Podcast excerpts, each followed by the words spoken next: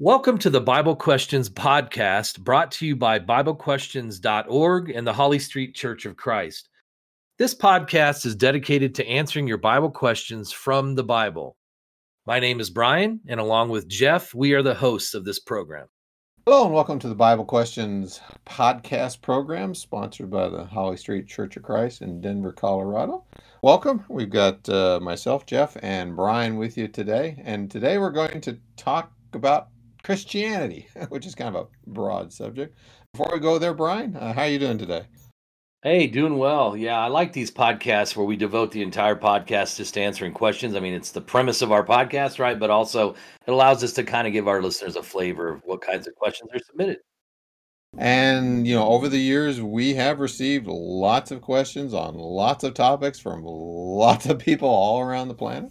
So, yeah, I agree. I think it's uh, hopefully insightful and interesting to our uh, listeners. I understand there are a lot of people out there that perhaps have questions similar to what our listeners have. And so from time to time, we'll take questions on different topics and form them into a podcast, which is exactly what we're going to do today. Now, I was uh, really half teasing it. Today, the questions are indeed somewhat about Christianity. And I understand that's a that's a pretty broad category. But in general, the questions we've got today for you are related to Christian conduct, beliefs, etc. And hopefully, the, the, the shorter answers that we provide today uh, will encourage folks to investigate the scriptures that we provide, as well as, at least near the end, we'll give folks pointers to our website where they can find more information. So, Brian, anything else you want to say as we get started before we jump into it? Yeah, just one quick thought, and that is, you know, the Bible, some of these subjects, the Bible has a lot to say about. And so, therefore, we tend to have a lot of passages. And to the point Jeff made, some of these we won't read. We'll just give you the reference. If you want to take notes and take a look at it, that's great. We're just doing it for the sake of time so that we don't spend too much time on each question. So, anyhow, that's why we're doing it. So the first question comes in from Dean, and it's related to what's you know commonly called the, the Lord's Supper. Is it wrong to take the communion, which is another synonym for the Lord's Supper? Is it wrong to take the communion to a faithful Christian that is homebound and unable to attend church worship services?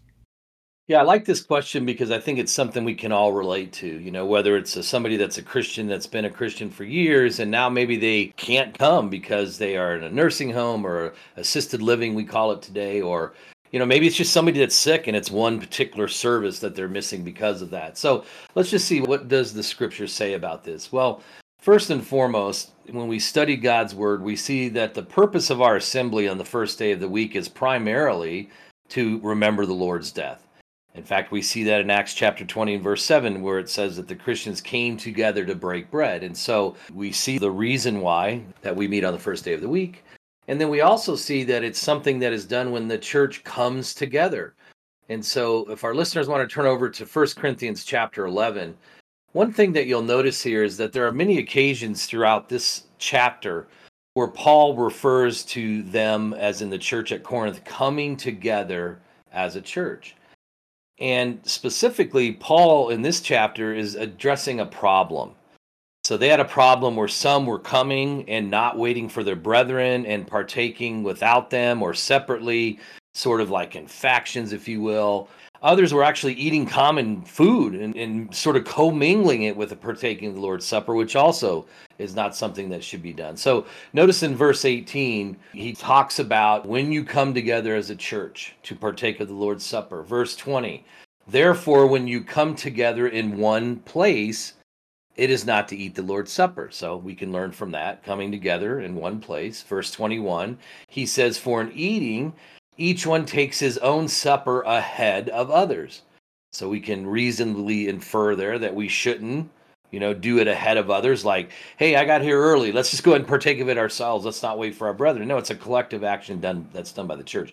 And then verse 33, therefore, my brethren, when you come together to eat, wait for one another.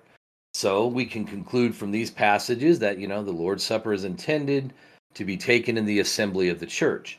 And, you know, just sometimes we get questions uh, around, well, how about if I go hunting and, you know, there's no church nearby? Can I just take of it myself? Well, according to what we just read here, No, because it should be taken collectively in the church and in the assembly.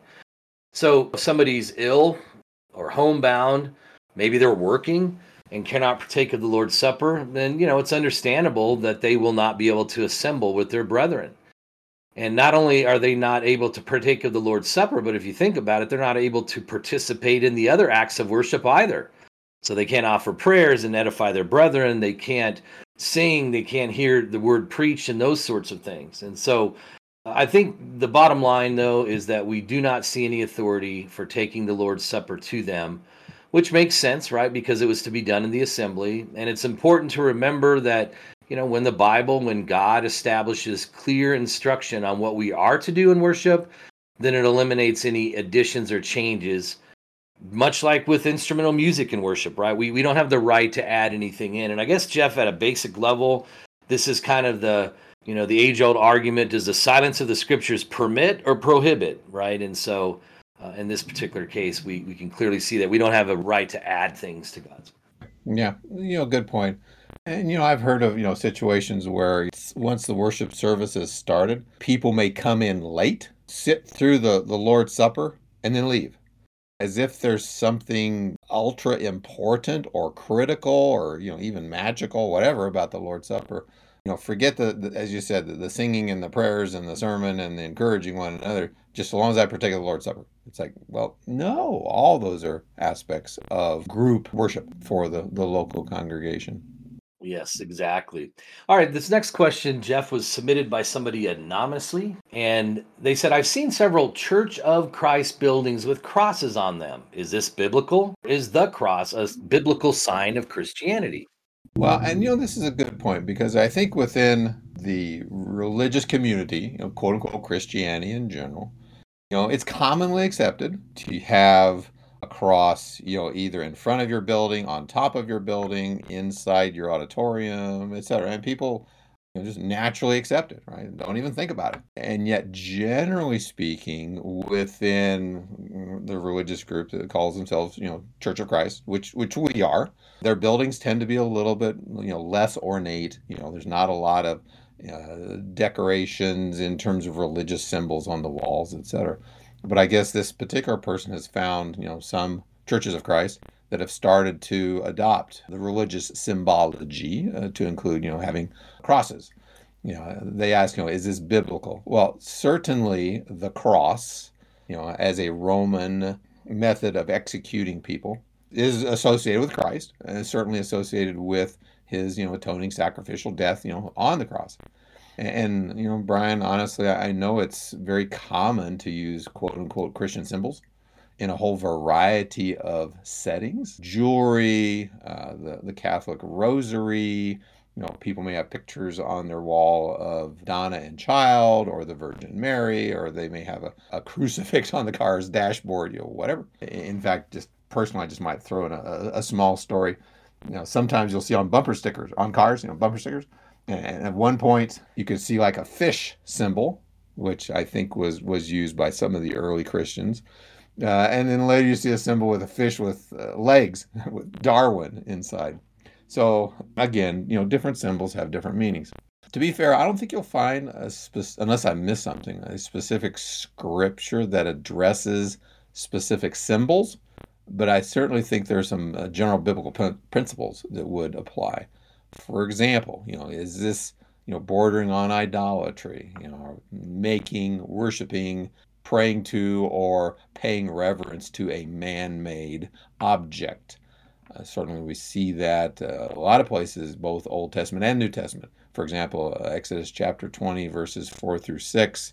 Uh, even New Testament, Romans chapter 1, verses 22 through 25, Colossians 2, verse 18. And so, in some ways, I believe these general principles would apply to jewelry or statues or paintings uh, that people elevate or pray to or you know believe as some kind of good luck charm, etc. So there's you know there's that concern, you know, some form of idolatry. Second is the practice to be seen of man, a substitute for truly doing good works.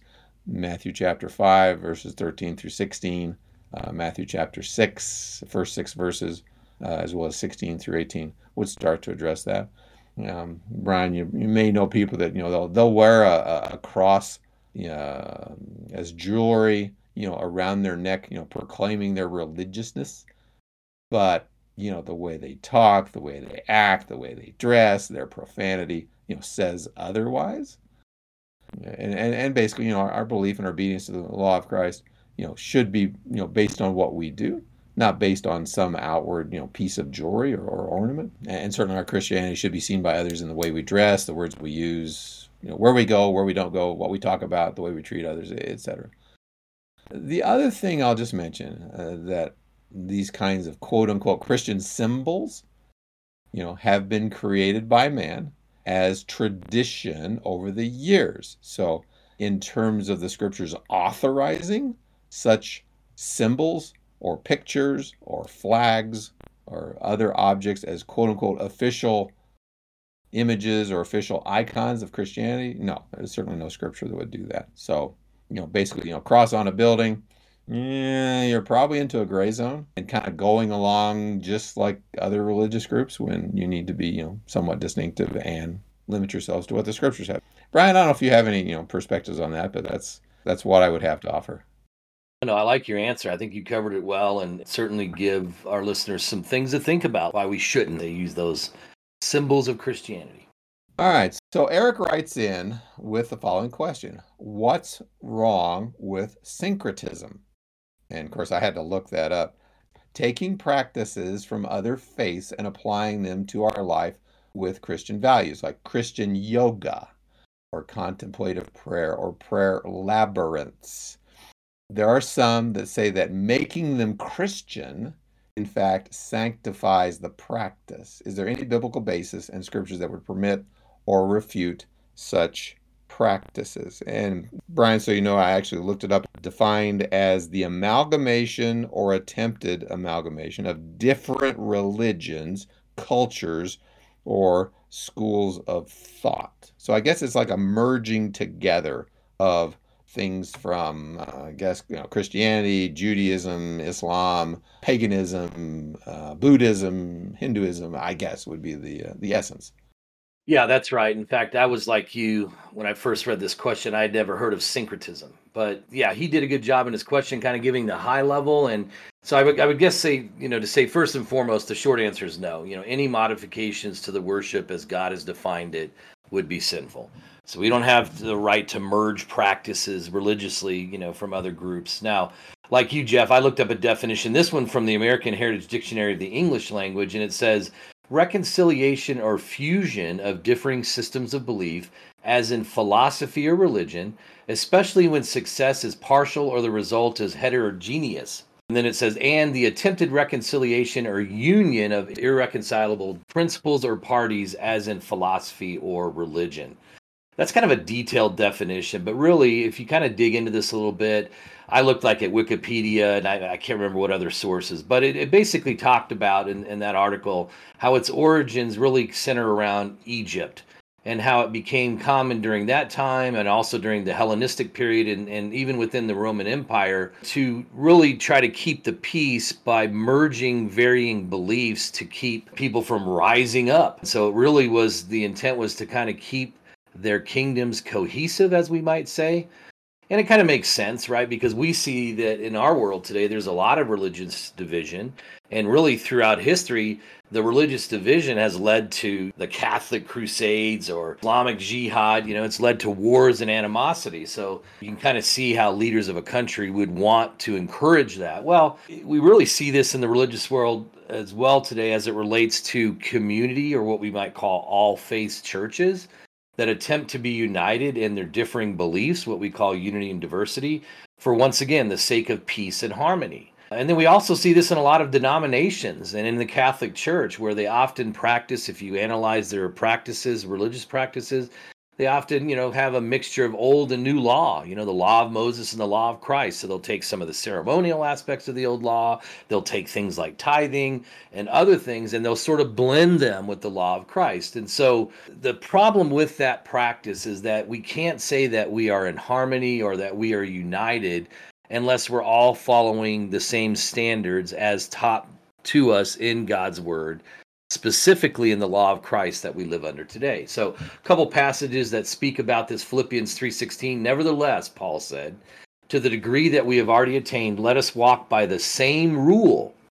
Let us be of the same mind. 1 Corinthians 1:10 Now I plead with you brethren by the name of our Lord Jesus Christ that you all speak the same thing that there be no divisions among you but that you be perfectly joined together in the same mind and in the same judgment. So once again, we can only be joined in the same mind and same judgment if we're following the same standard. Now, when we think about following elements of the old law, once again, that we see in a lot of religions today, well, the Bible makes it clear that the old law was fulfilled when Jesus died on the cross, and you can see that in passages like Matthew 5 17, Romans chapter 10, verse 4, Galatians chapter 3 and verse 24. And so now we only live by the law of Christ. And I'll just give one passage here that really kind of drives that point home. And it's in Galatians chapter 1, beginning in verse 6, where Paul said, You know, I marvel that you are turning away so soon from him who called you into the grace of Christ to a different gospel, which is not another. But there are some who trouble you and want to pervert the gospel of Christ. Verse 8 But if we or an angel from heaven preach any other gospel to you than what we have preached to you, let him be accursed.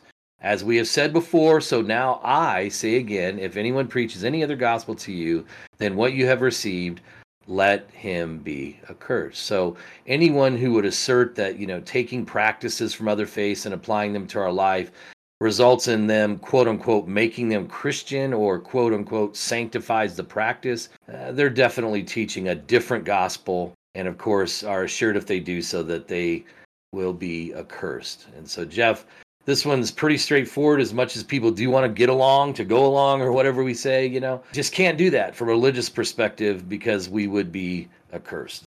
Right. Well, and especially if you consider these other religions are not aligned with the true religion, uh, you know, Christianity, uh, as taught within the New Testament. And so I'm going to gather together some practices from false religions and add it to the true religion. It's like, mm, that, doesn't make sense. In fact, I'm reminded of uh, Matthew chapter uh, 15, verse 9, where basically, if you want to start teaching the doctrines or the commandments of men, man made doctrines, which basically is what false religions are uh, it renders your worship vain. Yeah, and I think the irony there is I don't know how you could have an all faiths church. You know, I could say, well, you need to be baptized to be saved. You say, no, no, all you have to do is believe, right? Isn't that promoting dissension? And I, so, anyhow, I just have never understood how that can work unless you literally just say nothing and you all hug each other. But, anyways, I don't want to be trite with that. Well, and that, you know, if you take that to its logical conclusion, then you're talking Unitarian Universalism. Yes which says you know not only Christianity but Buddhism, Hinduism, etc. So you can believe that God is a singular God, God God is a Trinity, God is a pantheon. So long, I guess, as you well, I guess it even goes beyond that because I think they even teach uh, universalism that basically says it doesn't matter what you do, you know, you'll eventually be saved by God or God or whatever. So yeah, it just doesn't quite make logical sense. Much less doesn't make sense with respect to the scriptures, which have been proven to be God's word based on available evidence. Yes, yes, exactly. All right, Jeff, this next question, I have to say, this is the first time for me, and probably not for you, seeing you administer all the questions that are submitted to the website, where a couple has submitted a question together. I thought that was interesting. So, yep. Uh, Luis and Alan ask Should a Christian allow themselves to be hypnotized? That's kind of an interesting question, and honestly, not one I've thought about. So, what do you think about that? Yeah. Well, and it's it is a good question, uh, particularly since the Bible doesn't use the word hypnosis or hypnotism, which we understand is uh, a condition or a technique that can be used today to get people to somewhat open up. You know, they can respond to questions based on memories they perhaps have forgotten, whatever, uh, and can be very susceptible to suggestions from the hypnotist. And therein, therein lies the danger. You know, in some degree or form, it is a form of mind control.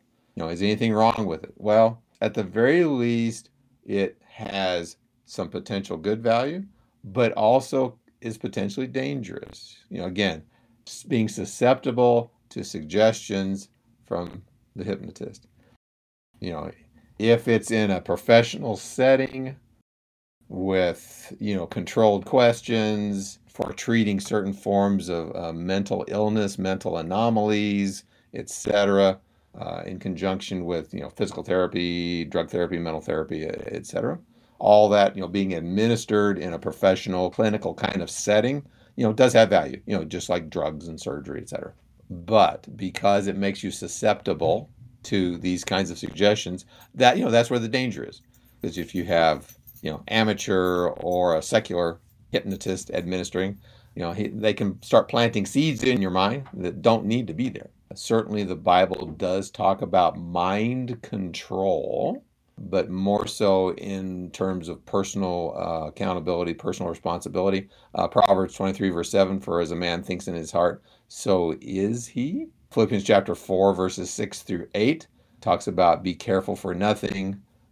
It goes on to talk about, you know, prayer, supplication, thanksgiving, let your request be made known unto God, and the peace of God, which pass all understanding, will keep your hearts and minds through Christ Jesus.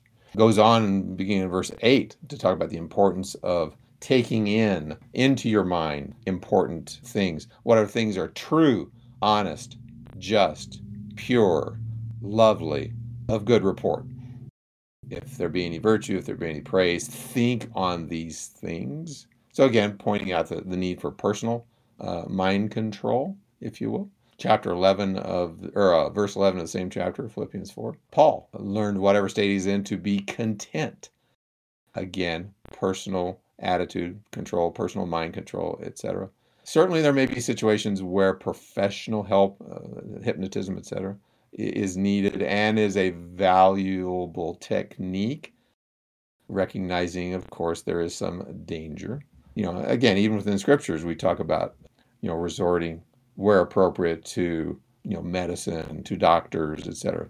Um, you know, for example, Luke being a physician, uh, Colossians chapter 4, verse 14, etc. So, you know, key point being it is a technique. Like many medical techniques, there's some degree of danger, you know, like with drugs, right? As an example, that, you know, one would approach, want to approach with a great deal of caution. There you go, Brian. How about that? Yeah, I really like your answer. And I guess, like several Bible subjects, it's your answer is really, it depends, right? So it's like, right. consider both sides, if you will. Yeah. Well, exactly. Especially since it's almost like opening up your brain's operating system and allowing people to put new code. Certainly be dangerous. Ooh, yeah. Yeah, but the power of of, of uh, hypnotic suggestion There you go. uh, is certainly some a uh, powerful tool, from what I understand. I've not gone through it, but I think we had a former preacher, who, you know, well, a preacher who used to preach for us, uh, who had had used it to to some good advantage, and he said, "Yeah, you can. You just want to be very careful."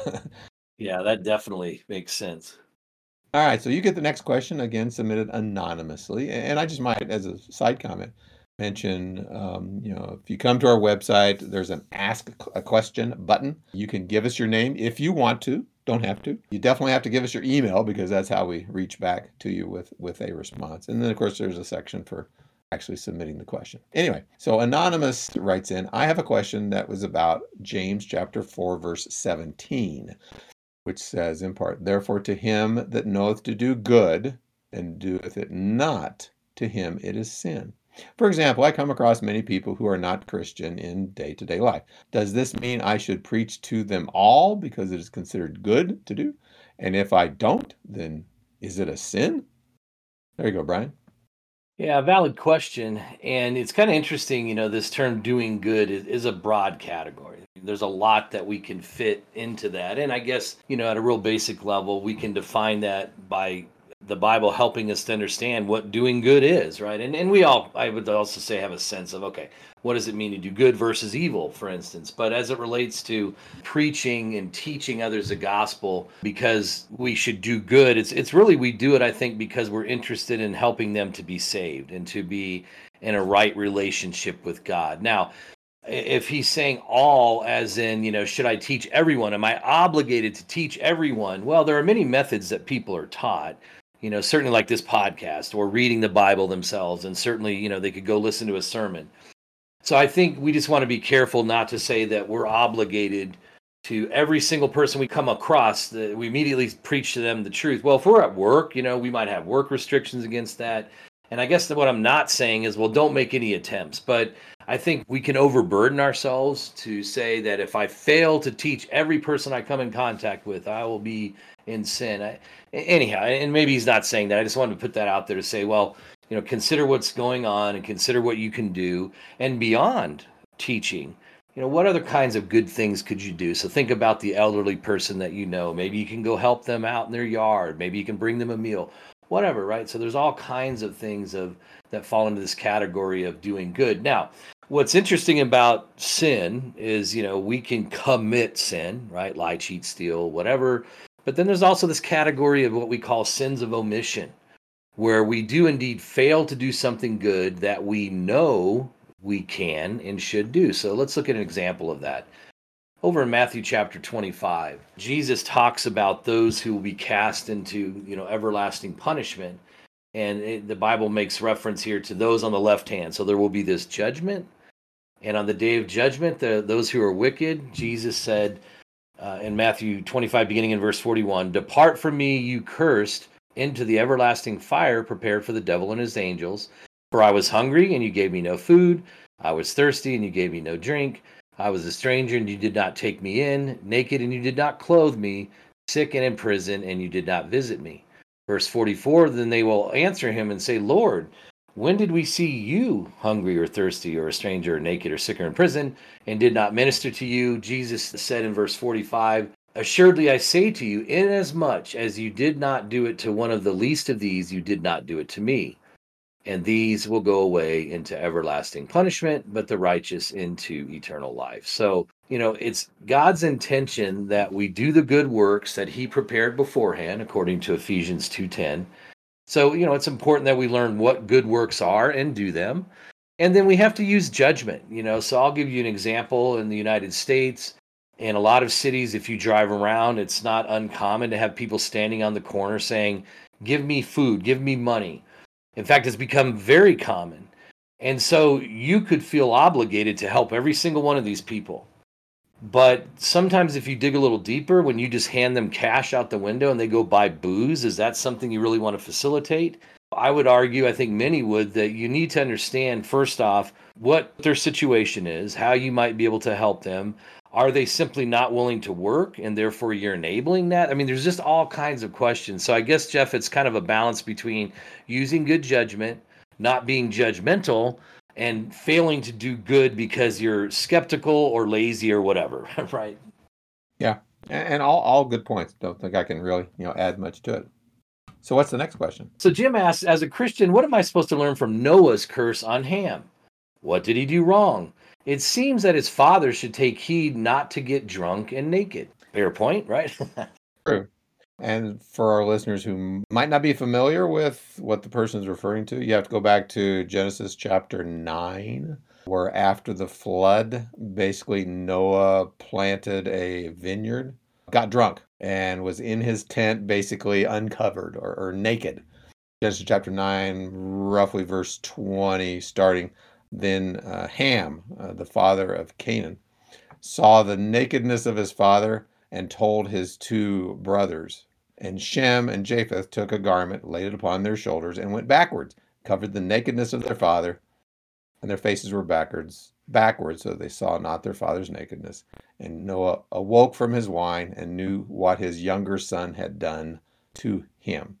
Well, I would tend to agree with Jim. You know, first and foremost, you know, Noah's behavior basically points out the dangers of alcohol, and I might also add, you know, drug consumption. I might also add that, you know, sometimes the Bible just reports historical facts without necessarily passing judgment on them.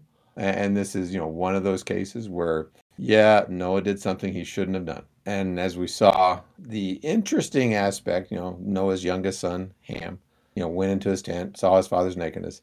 And I guess instead of quietly taking care of the problem, it almost sounds like he made this big deal out of it, you know, to his brothers.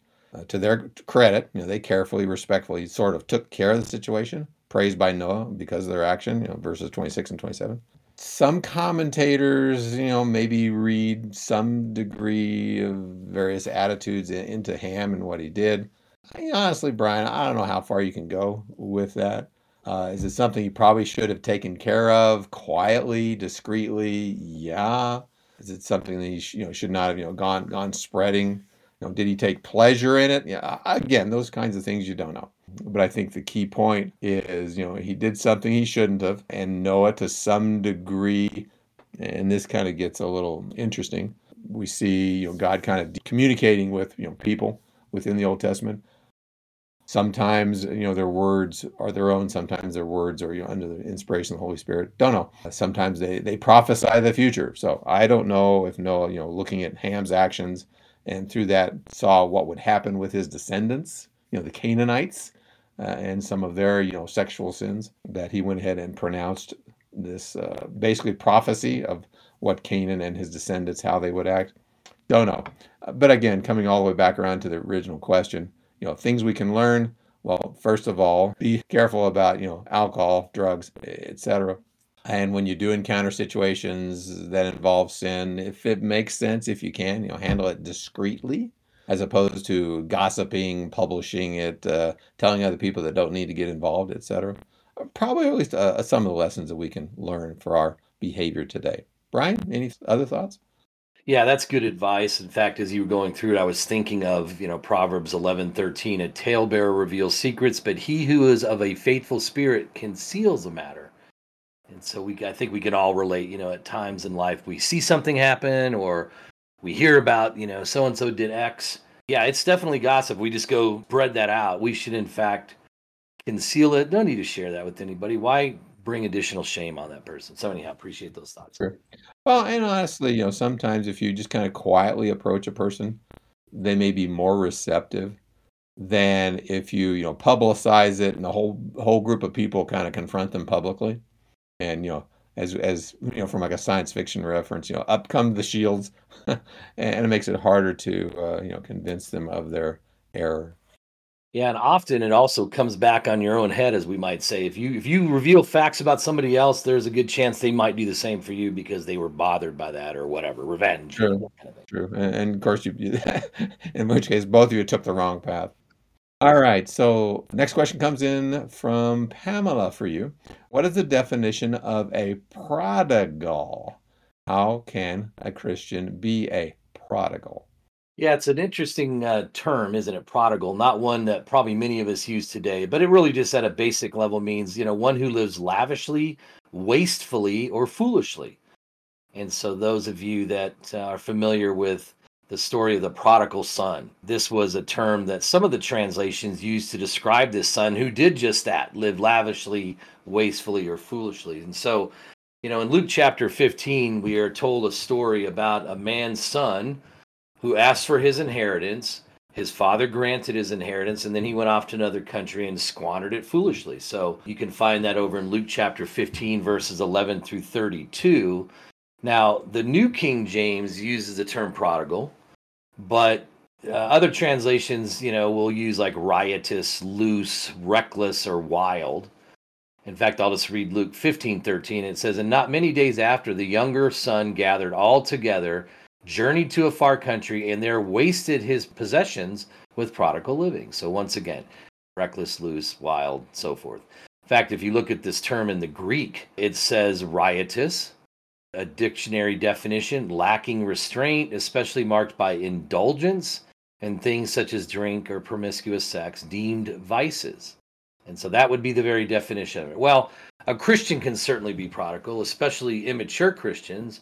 In fact, sometimes you hear people say, oh, you know, so and so is just sowing their wild oats as if, well, understand why they're wild. Well, we might understand that they're more apt to be wild when they're younger, especially, but it's really an idiom that just means they're doing wild and foolish things. And it certainly doesn't mean that it's okay because, well, they just don't know any better, right? So, uh, you know, one thing that Solomon, in his wisdom with the Holy Spirit, warns us about in Ecclesiastes chapter 11 and verse 9 and 10 is that, well, first off, God does want us to enjoy life especially in our youth, but he's still going to hold us accountable. So, Ecclesiastes chapter 11, beginning of verse 9 Rejoice, O man, in your youth, and let your heart cheer you on in the days of your youth. Walk in the ways of your heart and in the sight of your eyes, but know that for all these God will bring you into judgment. He finishes up in verse 10 by saying, Therefore, Remove sorrow from your heart and put away evil from your flesh, for childhood and youth are vanity. So sometimes we tell young kids, grow up, right? And what we kind of mean is, hey, be more mature.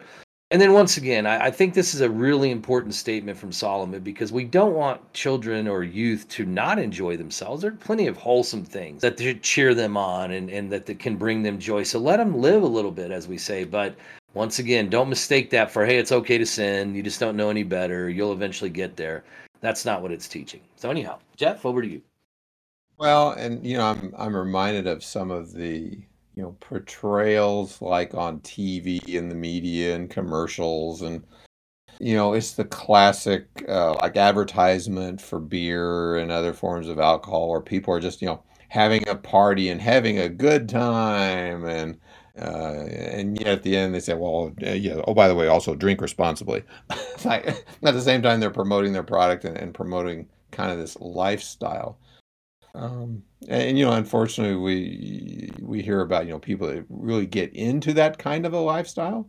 And I like your definition: one who lives lavishly, wastefully, or foolishly, and get themselves into all kinds of trouble just by you know having a good time. You know, party hardy, as some people like to say. Unfortunately. Yeah, in which some cases there could be lifelong consequences, right, because of their sins. So yeah, something to take Very true. Uh, well, both. I mean, even even in a physical sense. I mean, you know, drunk driving and accidents, uh, longer term addiction, the kind of example you're setting, the the kind of uh, stumbling block you're putting in front of others. Yeah, yeah, many many things. All right, Jeff. The next question is anonymous, and it's this person asks: If you do not support a church, do donations to Christian organizations or ministries count as tithing? Yeah, simple answer no. How's that for being brief? so I think we need to first do a little bit of clarifying. I mean, earlier you talked about mixing Old Testament, New Testament.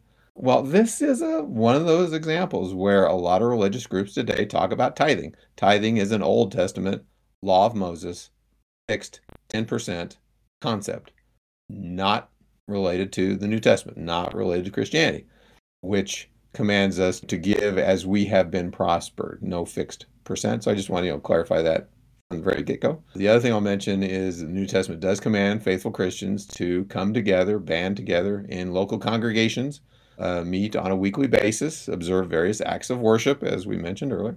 Uh, this includes giving into the local treasury, uh, into the Lord's treasury, if you will, to support the work of the local congregation. You can read about that in 1 Corinthians chapter 16, verses 1 and 2.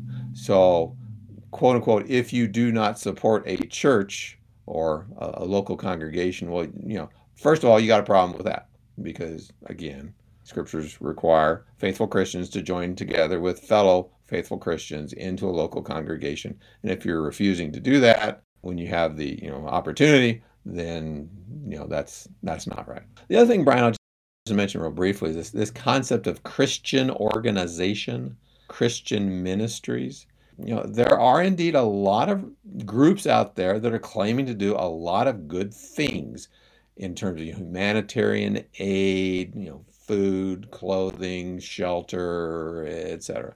And they do want to somehow associate themselves with being quote unquote Christian. So this is not a local congregation. And in many cases, this is, you know, not a work of the church, more the work of individuals. At least from a New Testament perspective, the only organization that God has given responsibility to do things like spread the gospel to the lost or edify the saved, etc., is indeed the local congregation. And certainly, you know, numerous institutions or societies or ministries, you know, have been created, financed by, you know, people to do this. But that goes beyond what the scriptures authorize. And the other thing I might add is, is a lot of these you know, quote unquote Christian, non church, para religious organizations, I might say you know are organized basically you know by humans with human wisdom man-made organizational structures that you know go beyond what local congregations have been authorized to do and structure themselves govern their work you know under the oversight of elders. So bottom line is you got a lot of people out there that are claiming to be christian but not churches doing the work that god gave to churches or allegedly doing work that God didn't give to the churches, but it's some sort of you know human institution, which again is is kind of a, a mess, if if you will. You know, allegedly doing a lot of good, but yeah, what's their authority? Where would they derive that from the scriptures? Yeah, and the good news is that God has also mentioned to us that, you know, all of us have a responsibility to do good. And as we were talking about earlier, and certainly talks about, you know, helping out those in need. And so individually, absolutely we can participate in these things. It's just not the work of the church, as you mentioned. And so that's the difference. Right. And to take money away from the congregation and give it to some man made organization, you know, no, not authorized to do that. Right. So the next question for you comes from Vicky. Are the Jews still God's chosen people despite their rejection of Jesus? I've always been raised as a Christian and in a Baptist church that they are still God's chosen people or God's chosen children. However, my brother is a Lutheran minister and he says they are no longer God's chosen because of the same reason their rejection of Jesus. So there you go, Brian. Are they God's chosen people or not? The Jews are not God's chosen people, but not necessarily because they rejected Jesus, as this friend of uh, Vicky's mentioned, but because the gospel is for all of mankind. And so, if a Jew rejects Jesus like any other man, they will not be God's children. And so, no doubt, under the old law, they were God's chosen people. But when Jesus came and he fulfilled the old law and he brought about the covenant that we live under today, his covenant, the law of Christ, then whether or not we're God's children, sometimes we say, or God's people, is purely based on if we're obedient to his will and does what he asks us to do. And so we see an example of this in the account of Cornelius and his household in Acts chapter 10. You know, here Peter teaches him that the gospel is for all. In other words, what they you know, you'll see in the New Testament referred to as Jew and Gentile, in other words, all people. And so, this revelation, if you will, that God gave him through an example that he had in a vision, and then certainly after God had sent him to Cornelius to teach him the truth, it led Peter to conclude in Acts chapter 10, beginning in verse 34. He says, Then Peter opened his mouth and said, In truth, I perceive that God shows no partiality but in every nation, whoever fears him and works righteousness is accepted by him. So that really is it. That sums it up. One other passage, Romans chapter 3, verses 21 and 22. But now the righteousness of God, apart from the law, is revealed, being witnessed by the law and the prophets, even the righteousness of God through faith in Christ Jesus to all and on all who believe for there is no difference. And then if you skip down to verse 28, therefore we conclude that a man is justified by faith apart from the deeds of the law. Or is he the God of the Jews only? Is he not also the God of the Gentiles? Yes, of the Gentiles also. So the New Testament makes it clear that God is the God of any who would choose to do his will. And as Peter mentioned in Acts chapter 10, anyone who fears him and works righteousness is accepted by him. Jeff? Yeah, good point. I mean, you know, as you said, originally the Jews were, you know, Abraham's descendants were identified for special treatment, uh, considerations by God through Moses, given the, the law, uh, the Old Testament law, sometimes called the law of Moses. But as we see within the New Testament, you know, that that was for a time to basically set up a, a, culture, if you will, through which the Messiah, Jesus Christ, you know, Son of God, could come. Uh, and now that old distinction between Jew and Gentile uh, has been done away. So, good points. Yeah, that's right. It's no longer valid, maybe, or appropriate anyhow. Well, and I know a lot of people will get kind of hung up about that, especially when it comes to the end times, premillennialism, reestablishment of the nation of Israel as a sign of the times leading up to the Antichrist and the tribulation eh, and all of that, which uh, is based on our understanding of the Bible is, is not true. And so they want they want to have this lingering, you know, literal view of Revelation that does say yes, the Jews will as as a Jew as Judaism will get reinstituted. Like, mm, no, don't think so. Well, and you know, it was shocking to the Jewish leaders and the Jews in general that God would bring the Gentiles, as we might say, into the fold. But when you look at it for what it really is, it's just saying God loves all of mankind, wants all to be saved and come to the knowledge of the truth. And we certainly want to serve a God that is like that, that is welcoming to all who would just simply do what he asks them to do. True. Very true. All right, Jeff, the next one is an anonymous question from someone who says that they are a widow. She said, My beloved has been gone over five years, and recently a Christian gentleman has expressed some interest in possibly dating.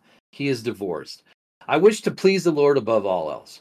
Would it displease him if I dated a man who is divorced? I have not dated as yet, and may never if I am not asked by a godly man. Yeah, yeah. There's there's several aspects of this I I think we need to unpack.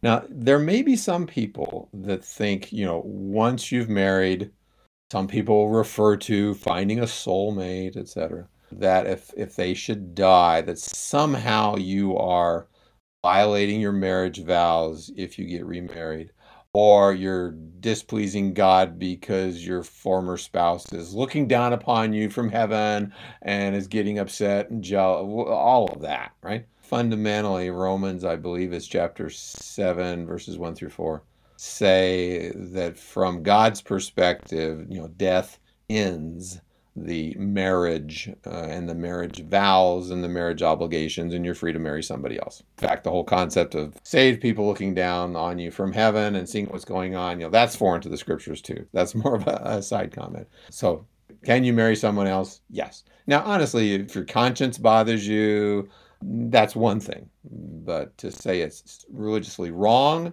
no, you are allowed to marry. Uh, now, so that, that that's on her side.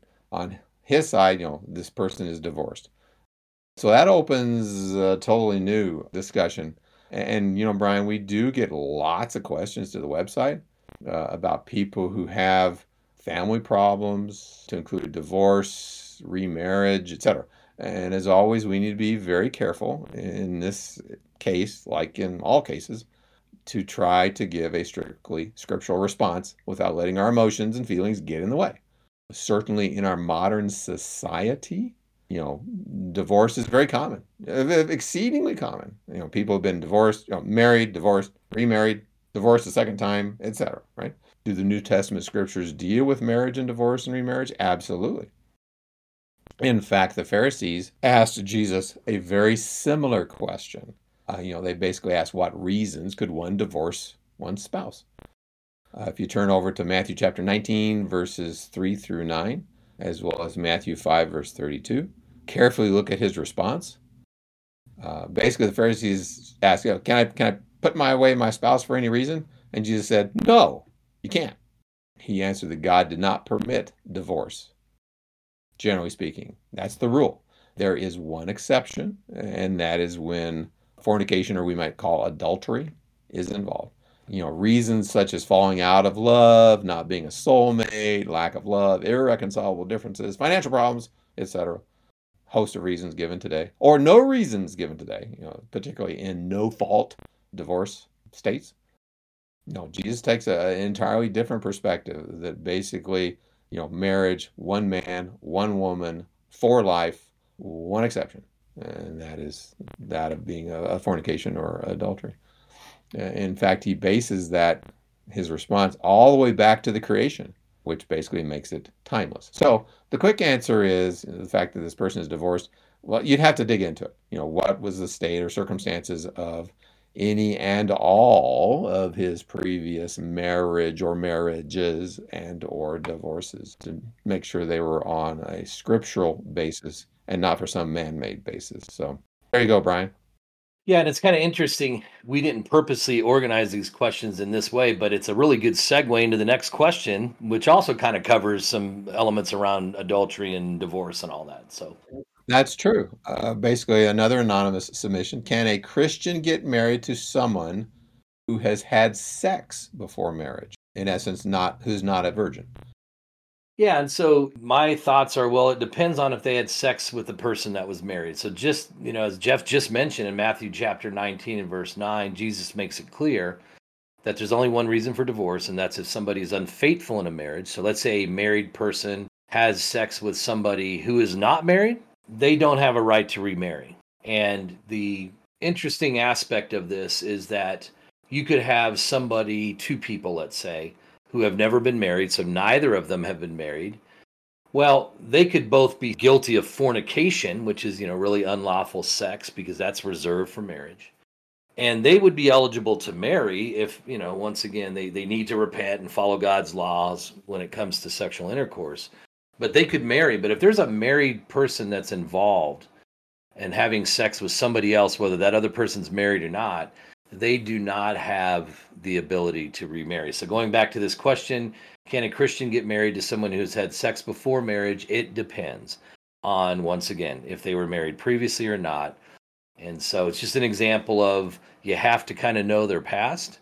You have to know if they were married before, and then you can make a judgment based on the scriptures based on that. Yeah, and as you indicate, there there's certainly when uh, marriage is involved, as I said before, in summary, you know, one man, one woman for life, one reason, and obviously that's that's very different than today's modern culture, and hence why we need to exert a lot of uh, careful scrutiny with whoever we would want to marry. Yeah, you raise an interesting point because we do see more of a pattern these days where people uh, younger people are just not getting married. They're just living together. And then in some states where they live, if they've lived together for six or more months or whatever the time frame might be, they're considered common law married. And so you can get into some real circumstances where you have to put a lot of thought into okay, should I be marrying this person? And, and there's a whole variety of considerations beyond did they just have sex with another person, right? So, anyhow, just like an important relationship that we really need to get right the first time. So, please do your homework, if you will, on that one. Well, and there's a, there's a little bit of a nuance here, and that is if I'm contemplating marrying someone who has had sex before, regardless of who they had sex with, are they coming into my relationship with a casual attitude? About sex, about fornication, about whatever. That yeah, yeah, they may want to marry me, and yeah, we may have a good time together. But given a casual attitude, are they going to be like tempted to have sex outside of our marriage, just like they had sex previously? Or maybe they were a stumbling block to some married person before. You know, again, it's what kind of a track record or attitudes or mentality uh, is involved as well. So there's, you know, certainly danger from that perspective. Yeah, that's such a great point, and I completely agree. It just goes to show you there should be a lot of thought and consideration that goes into it because it does go beyond have they had previous sex. It really does speak to your point because they could be a drug user or they could be casual about many things. And so you really have to get to know who you're marrying because as you just pointed out, boy, if they're bringing some of these ungodly attitudes into a marriage or ungodly practices, ooh, that's that's going to be tough, right? That could be uh, setting yourself up for failure, as we might say. True, very true. So I think we got one more question. Yeah, you get the last question. This one comes from Royce, and I like the question. It's it's an interesting one. Should Christians pray for God to test them? Yeah, and this was kind of uh, you know you said you had a, a new question you'd heard of with hypnosis. Well, this was kind of a new one for me. And Brian, you might be able to think of something, but unless I've missed something, I think the answer is no. I don't think we should pray for God to test us. It could be a be careful what you wish for sort of thing, right? Well, you know, Brian, I'm sorry, that was my first thought. Be careful what you ask for. Um, now, certainly the scriptures reveal a lot of topics for our prayers, you know, praise and thanksgiving and intercession on behalf of others and making requests. And certainly our requests can cover a wide variety of things to include physical things like food, or spiritual things like wisdom and deliverance from evil and God's mercy and grace and forgiveness, etc. But to pray for God to test us. Well, first of all, I guess we need to recognize that according to James 1, verses 13 and 14, God does not tempt people. Specifically, let no one say when he is tempted, I am tempted by God, for God cannot be tempted by evil, nor does he himself tempt anyone. But each one is tempted when he is drawn away by his own desires and enticed. James chapter 1, verses uh, 2 through 4 certainly says that we can rejoice when we fall into various temptations or trials. Uh, specifically, my brethren, count it all joy when you fall into various trials, knowing that the testing of your faith produces patience, and let patience have its perfect work, that you may be perfect and complete, lacking nothing. So, certainly, trials can test us, can produce patience, can have valued results strengthening our spiritual, you know, attitudes and behaviors and resilience, if you will. And certainly we should test ourselves. Uh, first or Second Corinthians chapter 13, verse 5. Examine yourselves as to whether you are in the faith. Test yourselves. Uh, do you not know yourselves that Jesus Christ is in you, unless indeed you are disqualified? So, certainly, trials have a valid role in our life in strengthening us. I don't know if we can actually, though, uh, within the scriptures, authorize us to pray to God to, okay, God, let me have it. It's like, I, nah, I, I, I can't think of a verse that would uh, indicate that's something we should do. Brian, can you think of anything? No, I cannot, and I agree with you. That's not something I want to do. Like, oh Lord, test me. I'll pass any test you give me. It's like, mm, no thanks. I think there's enough tests just going through life in and of itself, right, for us to prove whether or not we're faithful. So. Well, and I, th- you know that's a good point because there's almost the hint of pride there. It says, "Oh Lord, I am so strong. Okay, I'm ready you know, let me have it. It's like, mm, let him who thinks he stands take heed, lest he fall. First Corinthians uh, chapter 10, verse 13 in that area. Yeah, so true. So true. Well, we've covered a lot of different subjects under this broad umbrella, like we said early on, uh, of Christianity. And so as a result, there's, you know, a lot of different categories that we'd like to point you to on our website, biblequestions.org.